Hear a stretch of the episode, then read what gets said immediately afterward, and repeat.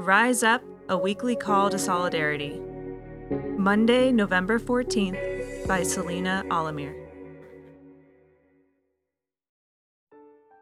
How often do you make room for God's presence? To adore Him, to love Him, to praise Him?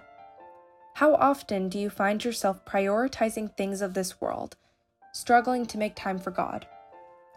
What does the voice of God sound like amidst all of the noise? Although I have tried my best to detach myself from worldly pleasures, I will admit that it can sometimes feel impossible to do so while living in a world that requires such an attachment to survive. But there is a way to find balance while also leading a life filled with purpose. It starts with distinguishing ordered and disordered attachments.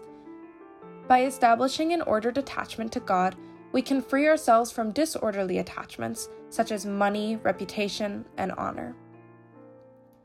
The readings from this week foreshadow the end of the world as we know it in a rather unsettling way. Jesus warns us to not fall victim to the words of those that speak falsely in the name of the Lord. He does not want us to fear what is to come and reminds us that if we stay loyal to Him, we will be given the strength to persevere and will be saved. This world is undeniably corrupt and plagued by injustice.